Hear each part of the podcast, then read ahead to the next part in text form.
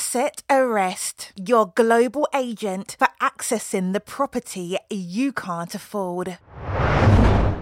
Hello, and welcome to episode 16 of Asset Arrest, a podcast about financialised housing, real estate, and its impact upon communities, the meaning of community, ways of living, and urban space. I'm Laura Yule, and in each episode, I typically invite a guest to attend a viewing of a residential property with me as we pose as potential buyers. Guests are invited to talk about their own work, to share their knowledge and experiences on related issues, and to respond to the property that we view together and its place within a wider urban and global context. In between lockdowns, I only managed to do one viewing, which was the last episode with Sherry Shalmy. So this episode takes a slightly different format and is based on a series of interviews with owner occupiers of various Ballymore properties in London. I recently came across an Instagram account called Ballymore Hell, whose bio stated curated content from Ballymore London properties. Still want to live in one?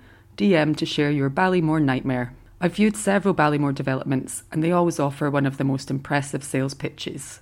The Ballymore Group is an Ireland based international property development company. They're well known for their heavy targeting of overseas investors, undertaking extensive property tours in Asia, with the majority of people buying off plan and with an intention to rent it out. Some properties even pass hands multiple times before the development is finished, the original buyer making a substantial profit. It's my impression that Ballymore are experts in marketing their properties. Their slick, chic, and expensive looking hardback brochures and impressive sales and marketing suites promise a world of possibilities, a rewriting of history, and endless bold claims about them inventing the new London or the new luxury living experience. Rooftop gardens, on site swimming pools, 24 hour concierges, they sell a high level of living in a safe complex with ample security, a kind of gated community without gates. In 2017, it was announced that they were working in partnership with the Hong Kong based Chinese Kwok family, who are controlling shareholders in Sun Hung Kai Properties.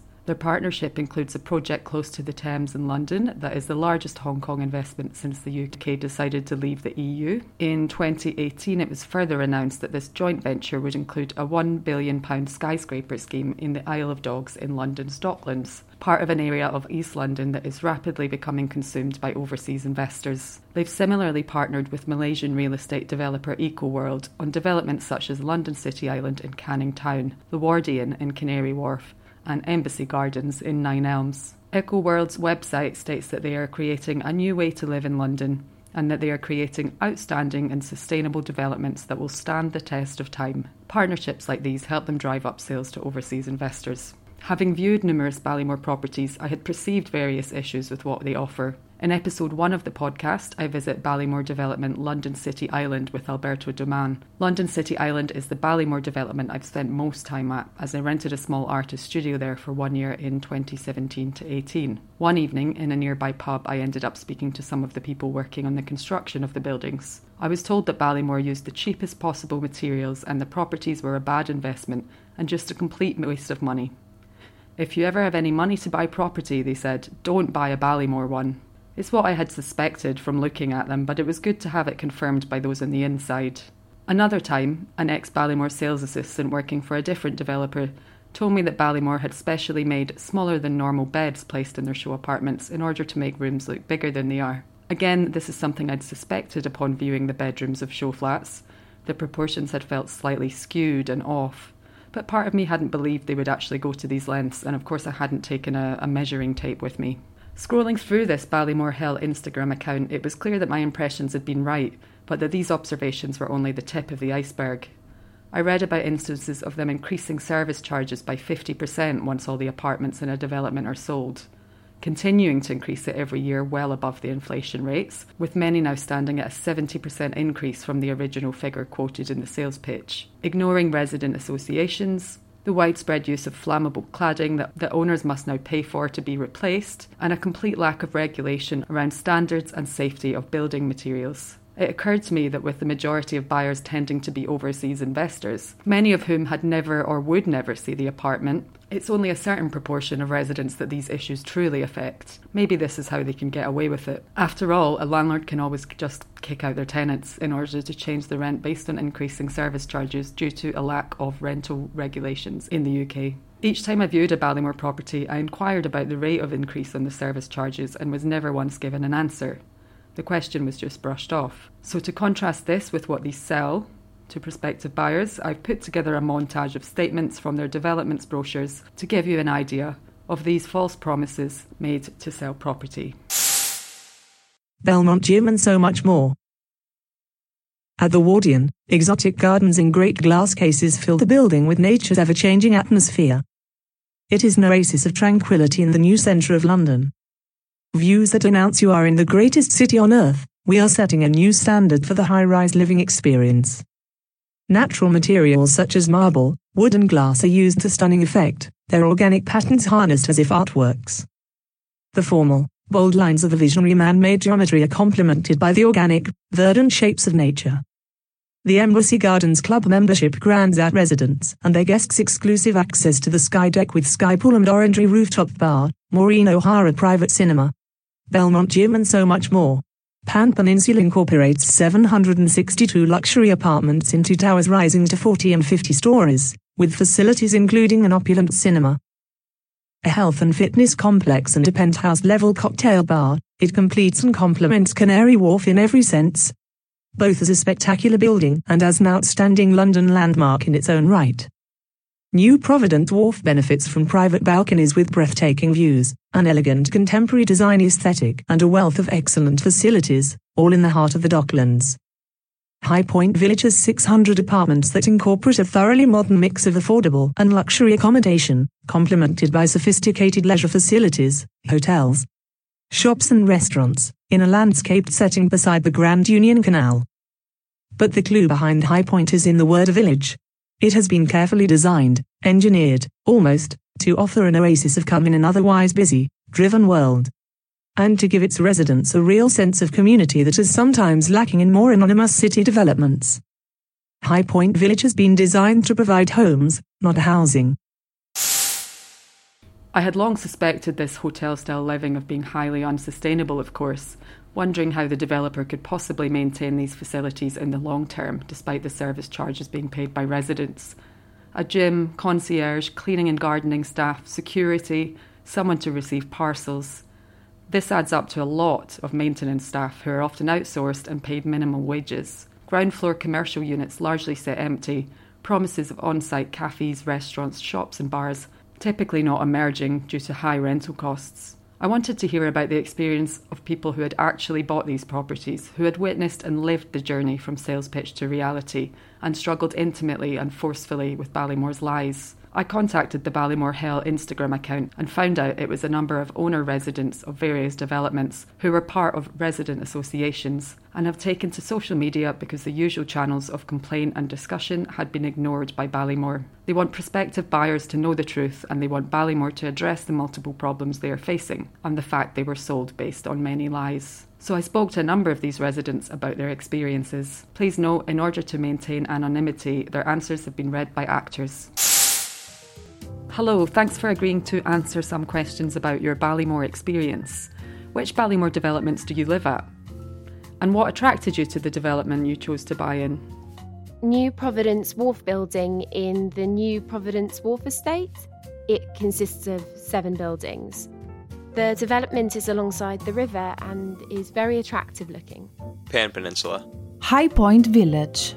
When did you buy your property there? Did you buy off plan? If so, were the apartments finished on schedule? I bought in 2013. The apartment block completed in 2004. 2010 from showroom. They were delayed due to the financial crisis and discounted. No, I bought shared ownership through Notting Hill Housing, now Notting Hill Genesis. Do you feel like the price was reasonable in relation to what you get? Yes, I paid almost as much as the owner did in 2004. The property had only increased in value by 6% over a nine year period. This is because new builds are often overpriced and not a particularly good investment. The price was reasonable. Originally £650,000 for a two bed and service charge of £4.60 pence per square foot. Ten years later, the service charge is now £8 and 50 pence per square foot, and the cost of the remedial work to replace the balconies due to the failed EWS1 introduced by the government will wipe out the reserve fund and increase the already £10,000 per annum service charge dramatically. it would have been reasonable if service charges hadn't been increased exponentially, and if we hadn't suffered widespread defective plumbing, constant loss of heat and hot water, poor building management, cleaning and gardens, etc. And if the building didn't dangerously overheat throughout the summer due to lack of proper ventilation. Oh, not forgetting the catastrophe of flammable materials in not only our walls, but the wooden balcony floor as well. I know that Ballymore are one of the developers most focused on selling to international investors and do sales tours of Asia to sell off plan. Do you feel like most of the flats in your development are occupied either by owners or renters? Predominantly renters. At Pan Peninsula, about 20% of the buildings are resident owners, the rest being people renting from overseas, private investors, or investment companies. This means that a true residence association with power cannot be formed to challenge the freeholder for a right to buy the freehold or challenge for a right to manage, which would appear to be a deliberate move to maintain monopoly. We know that over two thirds of our apartments are owned by buy to let investors, and most of these seems to be overseas spectators who have never even visited the UK. This appears to have been a deliberate and cynical ploy by Ballymore, exploited to obstruct leaseholders in establishing effective and recognized leaseholders associations. Do you have a nice and close knit community around you at your development?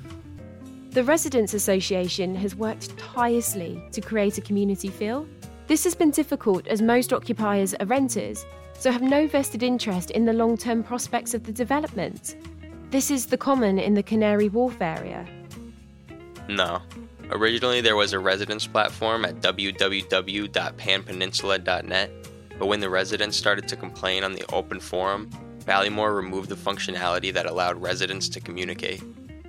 Not at all the majority of apartments being rented to short term tenants, with no vested interest in maintaining the communal spaces or minimizing the service charge associated with the dilapidations, has meant that they constantly damage carpets and walls, leave litter, dump large items of rubbish, such as electrical appliances, at the end of tenancies, and generally have no interest in engaging socially with others. Do you feel safe there? No, the security provided by Ballymore does not have the skill set to tackle drug issues or potential crime. For a period of three months, an independent security team were brought onto the estate. Security dramatically improved and crime dropped. Sadly, Ballymore did not keep the contract, presumably as it further highlighted their failings and there was no added financial benefit to them. Yes, although there has been more recent issues such as missing posts related to staff furlough due to COVID and reports of the concierge passing out incorrect keys for apartments and people entering the wrong apartments. Ballymore hold a copy of all apartment keys. Not at all. Our security are totally ineffective, and the CCTV has never successfully led to the arrest of any intruders. We regularly have bicycles stolen from inside our secure car park, which has gates that are out of order most of the year. The lights in our main square, all five lampposts, have been out of order for months now. Security staff consistently fail to call police when incidents occur. Do you make good use of communal spaces and facilities? Yes, the gardens are well utilised. However, Ballymore have failed to intervene to keep non residents out of the gardens and reduce antisocial behaviour. Currently, the communal spaces are limited access because of COVID, but we question whether we will see a reduction in service charge given the reduction in services. The garden rooftop terrace, advertised in the brochure, was never completed and only eventually opened up as a barren, paved sand trap after years of campaigning. Communal gardens aren't well maintained, and the commercial services promised for the ground floor have hardly been delivered as promised. From your Instagram account, I can see that the working of hot water is an ongoing and intermittent issue. Why is this? Did Ballymore give you a reason? The new Providence Wharf building is the oldest on the development. As a result, each apartment has its own water tank. Thankfully, we do not experience the issues of the newer buildings on the estate. There have been constant issues across multiple developments. At Pan Peninsula for the past 10 years, there have been issues with the boilers failing. The two towers are heated centrally through district heating, linked to three main boilers. There were faults, so the boilers were replaced in 2018. but later that year the pipes in the East Tower ruptured, leaving the East Tower without hot water or heating throughout December and January. Ballymore set up communal portable showers in the car park. Followed that, they introduced inspections, and in July 2020, they found cracks throughout the entire West Tower. The West Tower ruptured, and residents were left without hot water or heating for six weeks. They put this down to failings with the construction and maintenance. This will ultimately hit our insurance premiums paid through our service charge, and we will see an increase. Ballymore have handed a monopoly of a company SW Energy with no mechanism to enable leaseholders to charge the operator. The district heat network system is massively expensive, incurring huge costs passed on through service charges. Factoring this into account, the promises Ballymore made that the system is high tech, green, and energy efficient, offering the benefit of low cost energy, are shown to be utterly untrue. Were Ballymore clear about how service charges would change or increase year on year? And was it incorporated into a contract? No, service charges have increased dramatically after Ballymore took over the management of the development. It should be noted that, as an auditor, I have discovered hundreds of thousands of pounds worth of errors in the accounts. I'm still waiting for Ballymore to reimburse all residents. There has also been a surplus on the account since 2014. This has never been returned to leaseholders, which is a breach of our lease. Finally, Ballymore have repeatedly broken the law by failing to permit access to the premises to allow me to inspect the supporting documents relating to the accounts. It is clear that they prefer to break the law than allow a qualified auditor in to review the accounts. Not at all. We were given limited visibility and our accounts are three years behind.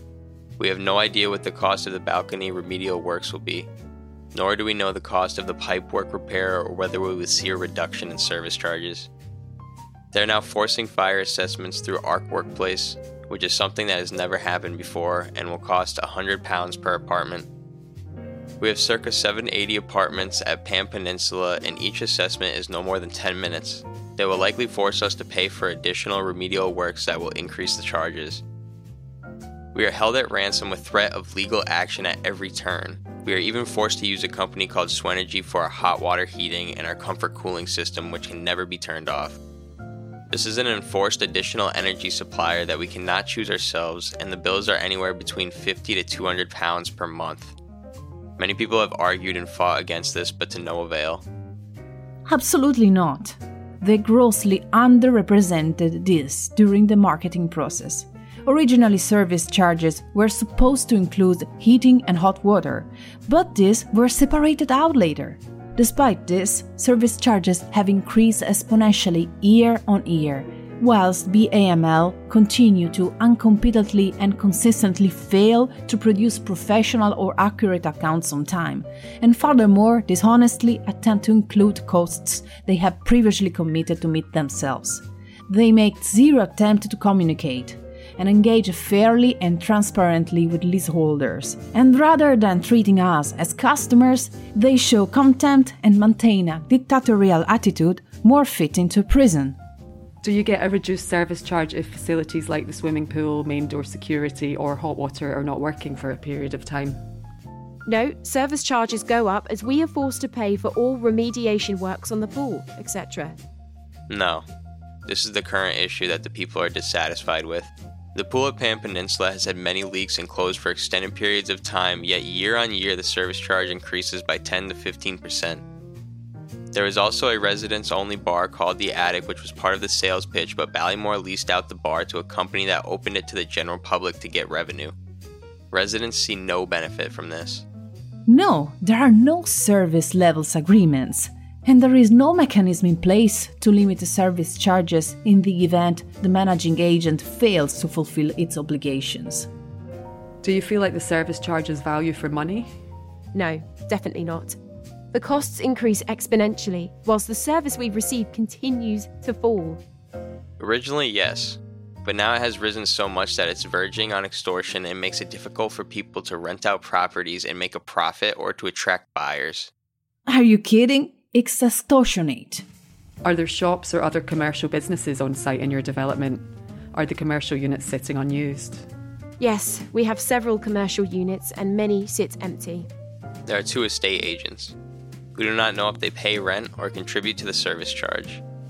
The Six Senses Spa at Pan Peninsula, another off plan selling point, closed down because they reported the Swenergy enforced utility bills was too high. They ended their lease, leaving a vacant spot on the third floor, which has been closed for seven years. We had no commercial tenants in any of the United for years. We were then presented with a letting agent, Ballymore's preferred partner, Henry Wiltshire, who participated in their original overseas marketing program, in the unit which was supposed to be our restaurant. The four star boutique hotel unit was eventually taken on by Staycity, a mid range service department hotel. We do not have the florist or pharmacy that was promised. We still have one unit in the square completely empty which Ballymore repeatedly tried to turn into an apartment, but were refused planning permission for.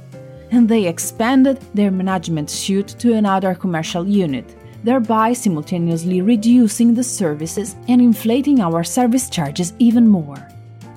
Did Ballymore respond quickly or at all to complaints or repair requests? Can you report these complaints on site or is it a centralised office you have to deal with? Ballymore never respond. I only ever get a response when I start the formal complaints process or contact the property ombudsman. There used to be Ballymore Asset Management Services who you could pay to carry out repairs, but they moved this offering and now hold a supplier list they recommend you to use. No, they are evasive, dishonest, and disingenuous in the extreme. Junior management never stick around long. It's like a revolving door, and they have no authority to offer meaningful answers or change anything senior management simply hide away. Do you think many of the breakage problems arise from the properties being built cheaply with poor quality materials? Yes, things break very early on in the life of the asset. Ballymore use cheap products to drive up their profit, and leaseholders are forced to pay for replacements. 100%. The comfort cooling system was not flushed through properly when first built, and so there are many issues with it leaking in apartments, and as a result, the system now needs servicing twice a year. The pipes that ruptured at Pan Peninsula were only 10 years old, and Ballymore admitted that this should have not happened. They have great concepts and design, but poor quality, cheap material, and perhaps things are rushed at construction so they do not last. Absolutely. We had countless leaks from defective and poor quality toilet cisterns, which are often found to have been installed incorrectly or with no lid. Because these are built in behind sealed walls, the first residents may know of a problem is when thousands of pounds of damage has already occurred due to seepage under flooring or through neighboring flats and into hallways. Overall, how has your experience of buying from Ballymore been, and would you recommend Ballymore properties to others? The design of Ballymore properties are good, the construction is poor, and the management even worse. I would not recommend a Ballymore property to anyone. In fact, hopefully the leasehold changes in the law might stop this, but if you look at Ballymore's website, they are already selling the ground rent portfolios to offshore shell companies. Adriatic Atlantic has now started billing Royal Wharf, City Island, and the Wardian for ground rent, while Ballymore maintains managing agent status. This company is based in Guernsey, and people question if this is a loophole Ballymore are exploiting, and perhaps it's an offshore company they hold. I would not recommend Ballymore to anyone. Absolute hell. I bought a new built property when I relocated for a career change, thinking at least my home life would be stress free. It has been horrifically stressful, financially ruinous, and demoralizing in the extreme. Ballymore shows nothing but content for leaseholders and merrily continue to operate incompetently with impunity. So there we have it a view of Ballymore properties from the inside, the reality of the luxury and sustainability they supposedly offer. And by the sounds of it, the lived experience directly contrasts with the experience of the brochure, the sales and marketing suite, and the sales pitch. Unsurprising, but surprising that they continue to get away with this. One of the many benefits for them to selling to largely overseas investors and those who are not directly invested or engaged with a local geographical place or community. In doing this, they continually contribute to the disruption of already existing communities in favour of the illusion of carefully curated communities living lives of convenience, luxury, and security. That's all for now, and I'll be back again soon in some shape or form. But as the UK is now in its second lockdown, this might take the form of a virtual viewing or another dive into these properties from the perspective of those who buy and occupy them. Till then, Asset Arrest, your global agent for accessing the property you can't afford.